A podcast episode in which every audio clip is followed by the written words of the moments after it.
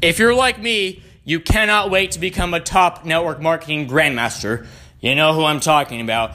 The person that always seems to be doing everything better than anyone outside their downline.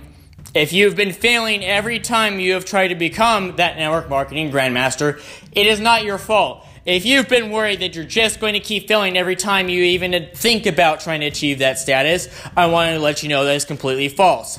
The problem is that the amateur selling machine wants you to follow the same exact system as the person standing right next to you to achieve better results than them.